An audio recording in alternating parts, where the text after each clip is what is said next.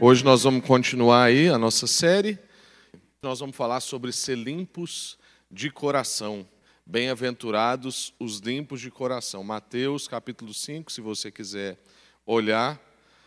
Eu gostaria de ler com vocês da primeira bem-aventurança, do início, na verdade, capítulo 5, até aí no verso 8, que é o de hoje.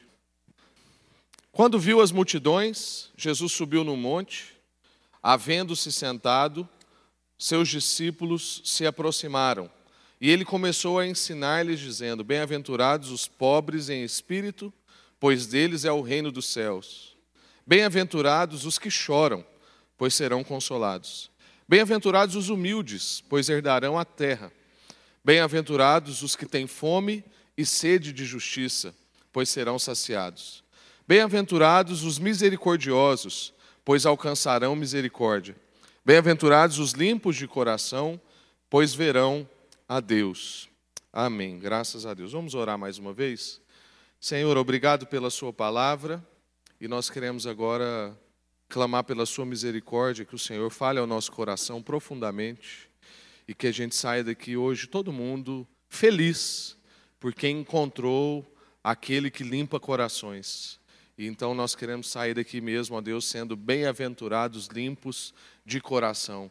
E queremos ver o Senhor, queremos ver o Senhor nos nossos irmãos e queremos ver o Senhor também numa perspectiva futura, ó Deus, naquilo, naquele tempo em que já não mais veremos como sombras ou como quem está tateando, mas veremos a plenitude. Conheceremos o Senhor assim como somos conhecidos. Queremos ser esses, então queremos ser ministrados nesse sentido nessa noite, em nome de Jesus. Amém. Graças a Deus. Irmãos, essa bem-aventurança é uma bem-aventurança extremamente desafiadora para a nossa vida e no nosso contexto, porque diariamente nós somos expostos a todo tipo de valor ou de proposta que não está na, nas Escrituras. Nós somos expostos a todo tipo de sedução que não é a proposta bíblica. São imagens incontáveis, são anúncios, negociações, alternativas, possibilidades que não são as possibilidades que as Escrituras recomendam que a gente siga. Então, basta você abrir uma das suas redes sociais, você já está exposto a incontáveis imagens que te atrapalham numa pureza de coração, você está exposto a incontáveis propostas. Né? Então, eu conheço a história de um amigo que, inclusive, compartilhou sobre esse mesmo tema Bem-aventurados os limpos de coração, ele compartilhou sobre isso lá em São Paulo. Ele é um presbítero numa igreja, mas ele é um empresário, tem uma empresa na área de tecnologia, e um homem de muito sucesso, um homem rico, mas viveu um revés na vida dele, na empresa dele. E irmãos, né, falaram para ele procurar, é, por exemplo, soluções que usam frutas cítricas, né? Colocar um laranja para resolver algumas, algumas coisas, né? e irmãos da área do direito e tantas outras possibilidades. E ele compartilhando sobre essa palavra, ele falou assim: irmãos, é um desafio, porque o tempo todo nós estamos sendo expostos a propostas, alternativas, possibilidades que nos impedem de sermos esses limpos de coração, de coração purificado, né? Essas coisas vão entrando no nosso coração, que já é um coração problemático porque nós não vamos sendo corrompidos com, com o ambiente, nós já nascemos com um problema no nosso coração. Então, essas coisas vão entrando nesse coração que já tem problema e vão tornando um desafio essa felicidade segundo Jesus. Vão tornando não só difícil esse desafio, como impossível. E aí parece forte eu dizer isso, mas a verdade é essa: é impossível ter essa felicidade segundo Jesus. Mas o nosso Deus é um Deus de impossíveis. Mas é preciso estar claro na nossa mente que é possível, porque tem muita gente achando que isso é possível através de algumas práticas, de alguns comportamentos, de alguns sacrifícios, sendo que isso de fato é impossível. Até aquele texto que é polêmico, né, que quando Jesus diz que é mais fácil né, um camelo passar pelo, pela entrada de uma agulha né, do que um rico entrar no reino de Deus, ele não está ali simplesmente condenando os ricos ou dizendo que todo rico vai para o inferno. De fato, não é isso. Ele está dizendo que só por ele qualquer salvação é impossível. Sabe o que é interessante naquela passagem? Que os discípulos, quando escutam Jesus falar isso, perguntam assim: então o que a gente vai fazer? E os discípulos não eram ricos, porque os discípulos entenderam o que Jesus estava falando. É que, na verdade mesmo, esse trabalho de coração é um trabalho impossível para nós.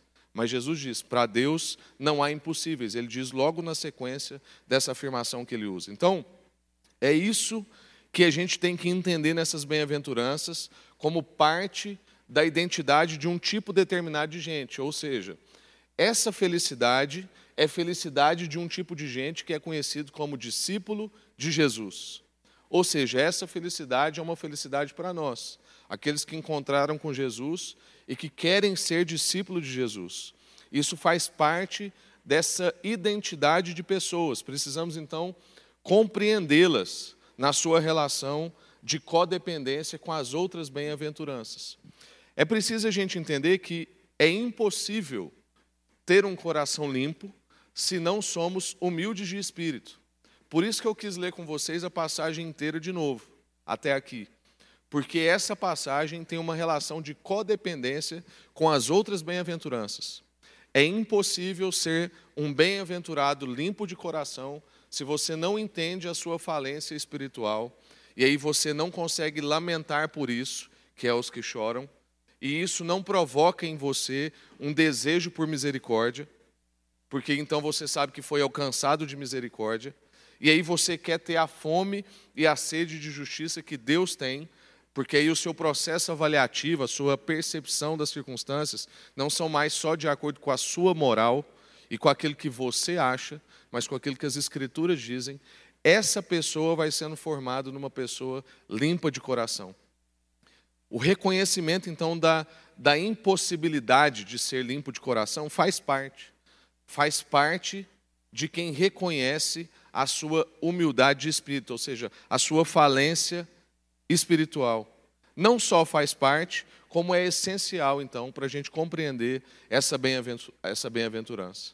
Porque somente alguém que é pobre de espírito pode ter um coração limpo.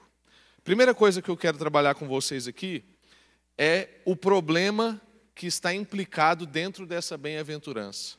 Qual é o problema implicado nessa bem-aventurança? Irmãos, todas as referências do Antigo Testamento sobre estar na presença de Deus, porque esse texto está dizendo para nós o seguinte: esse trecho, essa bem-aventurança, essa felicidade, diz que bem-aventurados os limpos de coração, pois verão a Deus. Todos os trechos de ver a Deus no Antigo Testamento, de estar na presença de Deus, são experiências de fascínio e de terror ao mesmo tempo.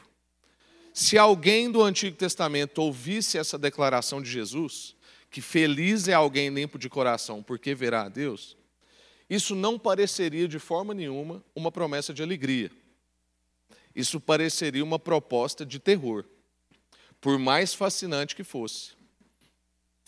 E aqueles discípulos e aquela multidão não tinha quantidade de informações sobre Jesus, sobre Deus como Pai, sobre Trindade, as cartas paulinas, Apocalipse, eles não tinham nada disso. Na cabeça daquele povo não fazia o menor sentido. Jesus está dizendo que alegre, abençoado, feliz é aquele que vai ter um coração de um jeito a ponto de ver Deus. Porque ver Deus era uma experiência de terror e morte. Primeiro que não era todo mundo que podia entrar na presença de Deus. Alguns poucos iam lá pleitear os pedidos do povo. Essa pessoa que entrava entrava correndo o risco de poder ser fulminado. Era uma experiência de terror na vida dele. O que esperava ele era uma possível morte. Mas Jesus está dizendo que isso acontecer na nossa vida é uma alegria e uma felicidade. Hoje nós sabemos que estar na presença do nosso Deus é deleite. Mas, avançando nesse problema que está implicado dentro dessa bem-aventurança, Vamos para o nosso cotidiano. Nós já entendemos a perspectiva daquele povo, que era um povo que conhecia a história do Antigo Testamento. Mas no nosso cotidiano, Provavelmente você já ouviu, ou mesmo você disse coisas do tipo: Fulano é tão bom, só falta ser crente. Já ouvi isso várias vezes. Fulano tem um coração tão bom. Ou ainda, as pessoas nascem bem, a sociedade é que corrompe. Se conseguíssemos criar uma, bem uma pessoa, sem influência da sociedade, ela seria boa. É isso que a gente pensa, que a pessoa nasce bem, às vezes, dependendo do ambiente que ela vive, ela se corrompe. Mas não é isso que as Escrituras dizem. Esse é um dos problemas principais que estão implicados nessa bem-aventurança. Não é isso que a Escritura diz e não é isso que a gente crê, porque a gente crê numa doutrina fundamental, essencial para nós, que chama doutrina da depravação total. Já contei para vocês de uma vez que eu estava conversando com um irmão e ele falou para mim assim: ah, às vezes você fala muito de doutrina, mas doutrina não é importante. O importante é fazer o bem para as pessoas, praticar o bem, viver uma vida digna e tal. Eu falei assim: olha, isso que você acabou de me dizer é uma doutrina. Chama doutrina da salvação pelas obras. Aí, doutrina por doutrina, eu fico com a que eu creio, que é a doutrina da salvação somente pela fé. Então, essa doutrina, irmãos, é muito importante. Chama doutrina da depravação total. O que, que ela diz? Que o nosso problema é um problema de coração. Que não adianta ter ambiente ideal. Qual era o ambiente que Adão e Eva estavam? Um ambiente ideal. Nós precisamos de uma cura, de um tratamento, de uma conversão no nosso coração. Não há ambiente ideal que nos transforme. Somente uma ação divina nos transforma. Somente a entrada do Espírito Santo nos transforma. Não há criação boa suficiente. Qualquer pessoa que já teve um filho sabe do que, eu estou falando.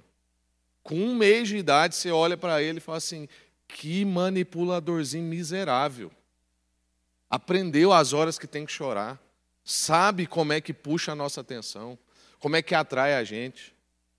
Se a gente for bobo, eu conheço alguns pais bobos, infelizmente. A gente vai ajudando. Mas se a gente for muito bobo, os filhos da gente levam a gente na mão. Hoje, para eu sair de casa cedo, foi um sacrifício. Porque o Vitinho corre lá para o carro e ele me abraça. Ele sabe que eu adoro o abraço dele. E aí ele fica assim: Eu quero ir com você. Eu falo assim, filho, não dá. Mas eu quero. Eu falo, mas não dá. Tem que frustrar a criança. Aí conversa um pouquinho e tal, pega no colo, leva lá, deixa chorando, vai embora de coração partido. Mas aquele tempo todo, que ele me atrasou, uns 10 minutos. Aquele tempo todo ali foi uma manipulação. Ele tentou com choro, aí não deu. Aí ele tentou com afeto, aí não deu. Aí ele tentou com chantagem, Aí não deu. Aí acabou que não deu. Não deu, não deu. Mas é isso, a gente precisa de uma intervenção divina. A gente já nasce depravado por causa da queda. A gente crê então que a queda afetou tudo. E, infelizmente, a gente nasce mal. O nosso problema não é o ambiente, mas o nosso problema somos nós mesmos. O coração, então, é tido nas Escrituras como o centro da personalidade. Isso é importante a gente entender. Quando a gente está falando da depravação total e que nós temos um problema no nosso coração, nós não estamos aqui falando de emoções e de sentimentos. Nós estamos aqui falando do centro do ser humano, nós estamos falando do centro da personalidade. Nós não estamos nem falando da questão química e biológica e também não estamos falando só de emoções e sentimentos. Nós estamos falando aqui da centralidade do ser. Nas Escrituras, o coração tem essa figura. Por isso que o, salmi, o, o sábio vai dizer lá em Provérbios: guarda o seu coração, pois do seu coração é que procedem as fontes, tanto fonte de maldade quanto fonte de vida. Guarda o seu coração. O cristianismo, então, começa com a pergunta: qual é o estado do coração? não indica meramente sobre afetos e emoções. A fé cristã não é somente emocional ou intelectual. Nós não estamos aqui numa guerra, irmãos, entre sermos pentecostais e ortodoxos. Nós não estamos aqui entre sermos cabeções ou muito sensitivos. Não é sobre isso somente que se trata a fé cristã. Porque tem gente que acha assim, não, nós temos que estudar muito, saber muito, e isso vai me transformar. Já tem outros irmãos que falam assim: não, nós temos que sentir muito, ter muita experiência, e isso vai nos transformar. É isso e aquilo.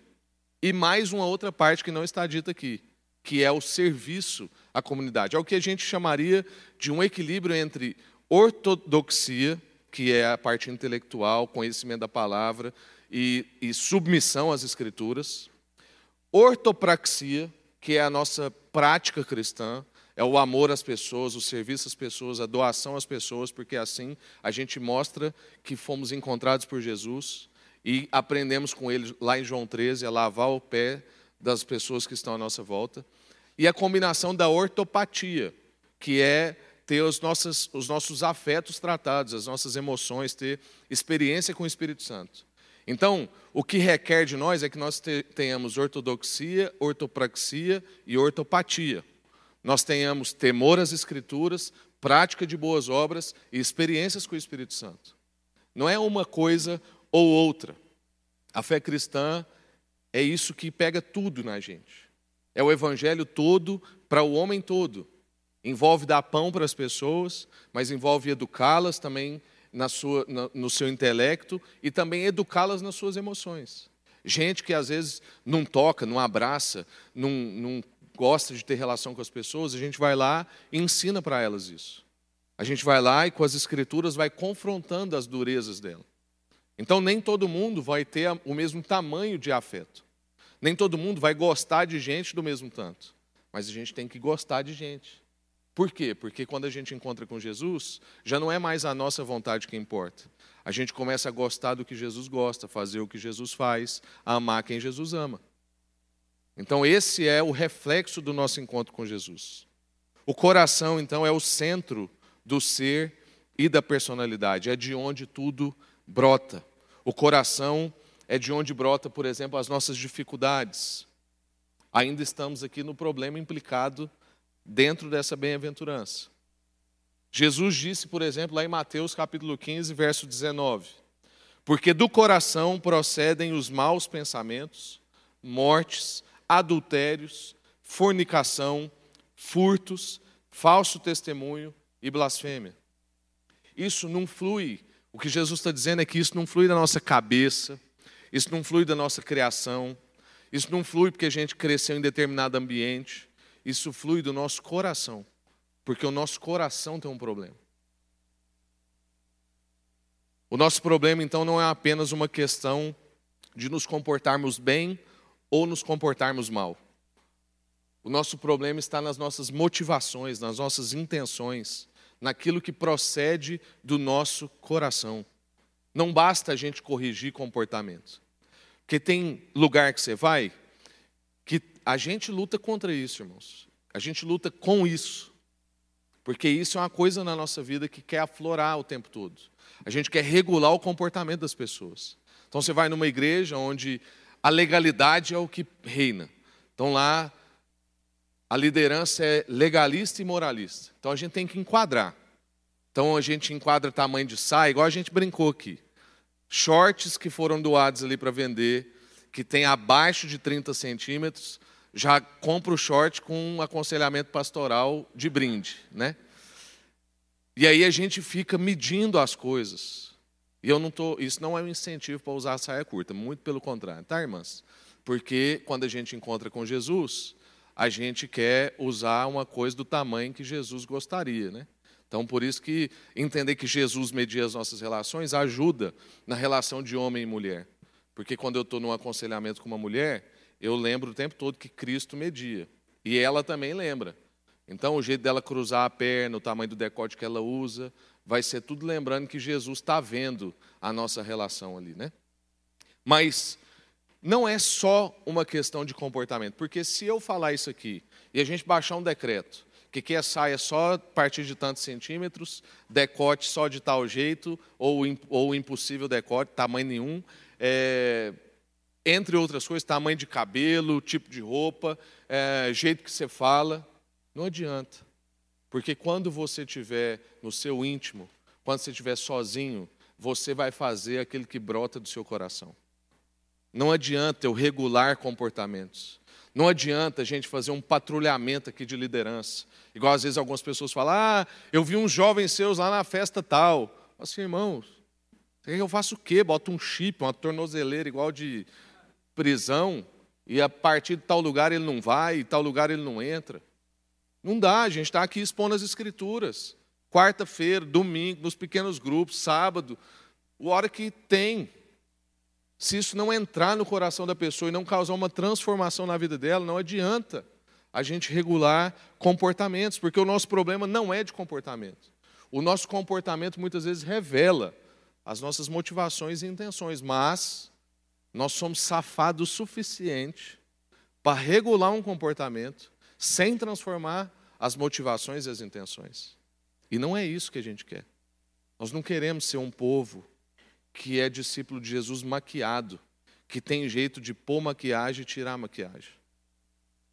Nós não queremos ficar aqui na igreja vendendo acetona, é, não é acetona, é acetona é para unha.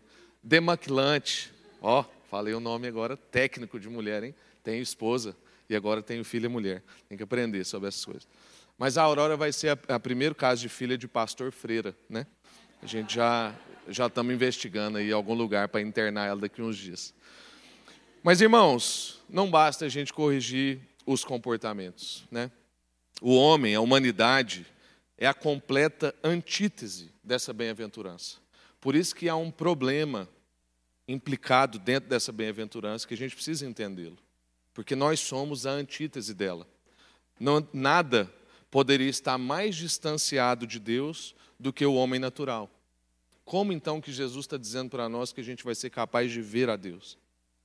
Então, para isso, a gente tem uma resposta sobrenatural. Então, se nós temos um homem natural que naturalmente está o mais distante de Deus que se pode imaginar, não há conta que fecha isso, nós temos então de Deus uma resposta sobrenatural que entra na solução bíblica para o nosso problema, que é o nosso segundo ponto. Então, qual é a solução bíblica para esse problema? Jesus aqui está falando de uma pureza interior de uma santidade íntima, que somente um tipo de gente pode ter. Quem?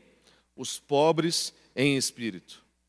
Só quem é pobre de espírito tem o privilégio de produzir, de, de possuir, não de produzir, porque quem produz não somos nós, mas de possuir essa santidade íntima e essa pureza interior. Esse tipo de gente é o tipo de gente que se reconhece pobre de espírito. Bem-aventurados os limpos de coração. É nisso que consiste então o cristianismo. É aqui que Jesus está apresentando para nós a solução bíblica ao nosso problema. Toda a ênfase do evangelho recai sobre o coração, e é por isso que essa, essa bem-aventurança é especial para nós. Porque aqui está o âmago da nossa questão. A ênfase do evangelho, aquilo que Jesus veio fazer, aquilo que o sábio já dizia em Provérbios, é o nosso coração. A ênfase está recaindo sobre isso. É esse o milagre que o Evangelho pode fazer. Qual milagre? Tornar o coração humano limpo. Esse é o milagre que Jesus está apresentando. Aqueles que se dispuserem a ser os seus discípulos, aqueles que se encontram reconhecidos da sua falência espiritual, que choram a sua condição, que por isso alcançam a misericórdia e querem dar misericórdia para as pessoas, começam a ter então a fome e a sede de justiça que o próprio Deus tem. Esses são os limpos de coração. É como se fosse um efeito em cadeia. Você reconhece a sua falência espiritual, chora a sua condição, recebe essa misericórdia, até você chegar a compreender tenho um coração limpo e isso não fui eu que fiz. Quem são então os de coração limpo? Quem são os limpos de coração? Os humildes em espírito, aqueles que lamentam a impureza dos seus corações, aqueles que foram alcançados pela graça de Deus em Cristo. O salmista vai dizer lá no Salmo 24, no verso 3 e 4, o salmista diz: Quem subirá ao monte do Senhor? Ou quem estará no seu santo lugar? Ou seja, quem estará perto? Quem estará próximo ao Senhor? Quem estará a ponto de vê-lo? Aquele que é limpo de mãos e puro de coração, que não entrega a sua alma à vaidade, nem jura enganosamente. Ou seja, aquele que tem as suas motivações e intenções transformadas ou convertidas. Aqueles que reconheceram que precisam ser transformados e convertidos na intimidade, de onde brotam as suas vontades. Ter um coração limpo, então, quer dizer que a gente vive para a glória de Deus e não mais para satisfazer as nossas vontades ou para a nossa própria glória. Significa que a gente deseja Deus, deseja conhecê-lo, deseja amá-lo, deseja servi-lo. A gente quer fazer o que Deus faz, ver como Deus vê, ouvir como Deus ouve, sentir como Deus sente. A gente quer estar próximo. A gente quer que tudo tenha esse foco. Eu conheci uma igreja há 15 dias atrás, lá em São Paulo, uma igreja importante no contexto, uma igreja de muita gente, e mais de 8 mil pessoas congregam lá e eles têm lá uma associação, uma ONG, e a ONG chama Foco. E chama Foco por quê? Porque é foco em Jesus. Então eles têm um slogan lá que é tudo que combina com Jesus combina com a gente. Achei fantástico isso. Porque todo aquele que encontra com Jesus, então começa a ter esse foco. O foco muda. O foco já não sou mais eu, as minhas vontades, as minhas preferências. O foco é Jesus. Quando a gente fala, então, que o que tem coração limpo é aquele que quer viver para a glória de Deus, às vezes isso foi tornando um termo religioso que parece que não aterriza na nossa vida. Se a gente for aterrizar o termo na nossa vida, é aqueles que têm o foco em Jesus. Aqueles que querem fazer o que combina com Jesus, como esse pastor lá diz. E aí, para a gente concluir, para a gente concluir, é importante que a luta continua. Então nós temos um problema nessa bem-aventurança que é o nosso problema. A gente tem uma resposta bíblica que nós, que já encontramos com Jesus, temos essa resposta. Mas não para aí. A nossa luta continua. Porque em parte vemos. E ainda haverá o dia em que veremos plenamente, é o que as Escrituras dizem. O salmista diz lá no Salmo 86 o seguinte: Ensina-me o teu caminho, Senhor para que eu ande na tua verdade. Dá-me um coração inteiramente fiel para que eu tema o seu nome. O que, que o salmista aqui está reconhecendo? O salmista é um homem temente a Deus. O salmista é um homem que tem relação com Deus. Talvez pouquíssimas pessoas, quase ninguém, tenha tido relação tão íntima com o Senhor como o salmista. O salmista, lembrando que em boa parte dos salmos é o rei Davi, é aquele que foi dito nas Escrituras que era um homem segundo o coração de Deus. E nós estamos falando de coração aqui. Nós temos um homem caído, que tem histórias constrangedoras no seu histórico, e que mesmo assim é chamado de um homem segundo o coração de Deus. Nós estamos diante de uma pessoa que tem intimidade com Deus, que escreveu várias orações. Mesmo assim, ele está pedindo para Deus não só ensinar, mas dá um coração interna, inteiramente fiel para que ele tema o seu nome. Ou seja, nós não conseguimos temer a Deus como lhe agrada se Deus não nos der esse coração. Romanos capítulo 7, verso 22 e 23, o apóstolo Paulo vai dizer: Pois no íntimo do meu ser tenho prazer na lei de Deus, mas vejo outra lei atuando nos, meus, nos membros do meu corpo guerreando contra a lei da minha mente, tornando-me prisioneiro da lei do pecado que atua nos meus, nos meus membros. O que, que nós temos aqui? Uma luta. Possivelmente a luta que você e eu vamos viver depois que a gente sair daqui agora. Por quê? Porque a gente ouviu tudo, percebemos o nosso problema, recebemos a resposta bíblica, mas amanhã ou hoje à noite ainda, dependendo de quem te irritar ou da situação que você vai viver daqui até a sua casa ou daqui até a hora de você dormir, você ainda vai ser afrontado pelo seu pecado e a sua carne. E você vai viver o que Paulo disse. No íntimo, no íntimo do meu ser eu tenho prazer na lei de Deus. Estou aqui agora, ouvindo a palavra de Deus, é um deleite. Eu venho aqui domingo, vivo tudo que a gente viveu junto, é um deleite. Mas aí, em muitos momentos, apesar de eu ter prazer na lei de Deus, eu vejo outra lei atuando nos membros do meu corpo, guerreando contra a lei da minha mente, ou seja, guerreando contra o que eu já sei, eu já aprendi, talvez eu já até entendi, mas isso está lutando comigo. e torna-me muitas vezes prisioneiros do pecado que atua nos meus membros. Isso, irmãos, não é para você se conformar com essa condição. Isso é para te precaver da sua luta. Para que você não seja pego com a guarda baixa. Isso quer dizer que, mesmo com o nosso problema resolvido com Deus, a gente ainda tem um coração com desejo duplo. Nosso coração ainda deseja meio que duas coisas ao mesmo tempo. A gente quer o Senhor, quer o que Ele pode fazer na nossa vida, mas há desejos conflituosos misturados na nossa vida. A gente ainda está sendo formado na estatura perfeita. A gente sabe o que a gente já vai ser, o que haveremos de ser, mas a gente ainda luta para chegar lá.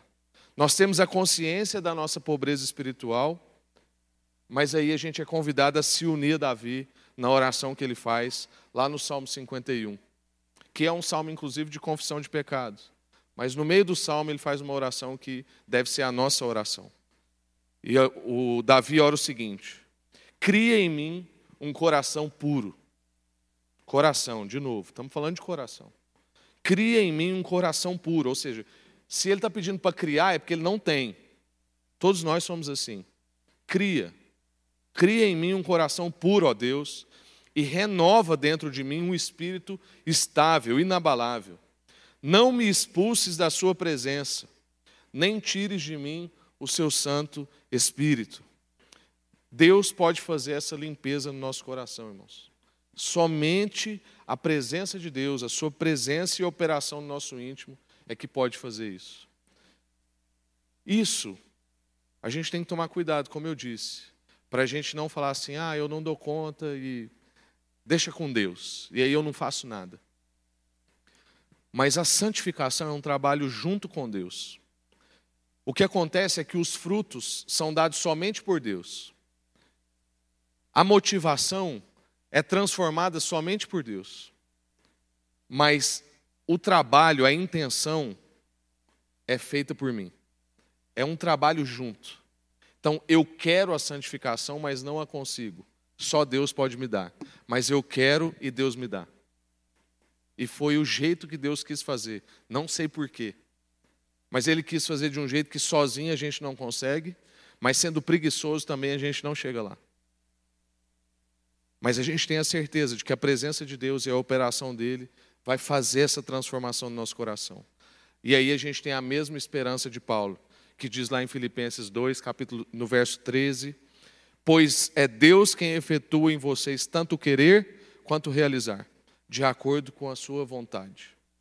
E ele diz também em Filipenses, capítulo 1, verso 6: Estou convencido de que aquele que começou a boa obra em vocês vai completá-la até o dia de Cristo Jesus que, que esse verso está dizendo para nós?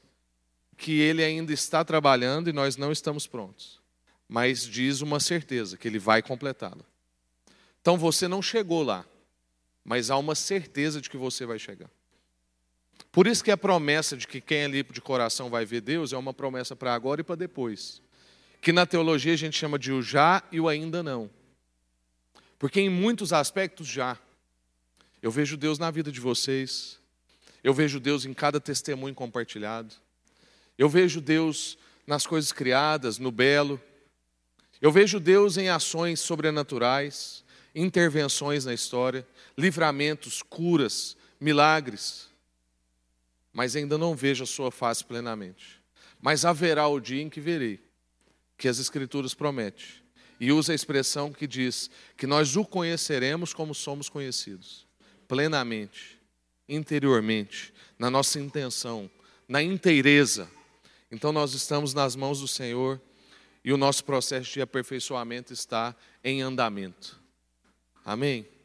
Graças a Deus. Eu quero orar com você. Antes da gente orar, quero te fazer algumas perguntas. Você não precisa responder para mim. Se quiser baixar sua cabeça já. Mas a pergunta é: quem aqui quer ser limpo de coração? Talvez há alguém aqui que ainda não tem certeza disso. Quem quer ver o Senhor? Quem quer reconhecer o Senhor? Quem é que reconhece que só Ele pode fazer essa obra? E quem quer se entregar para Ele nesse momento? Eu quero orar por você.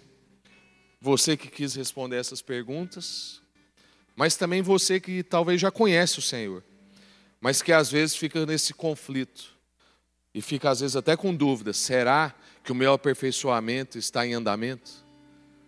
Eu quero te dizer que está. Está momento a momento, Deus está trabalhando na nossa vida. Deus, muito obrigado por tudo que o Senhor derramou nessa noite, na nossa vida. Obrigado pela disposição de coração de cada um aqui. Obrigado que o Senhor nos traz, o Senhor atrai a gente.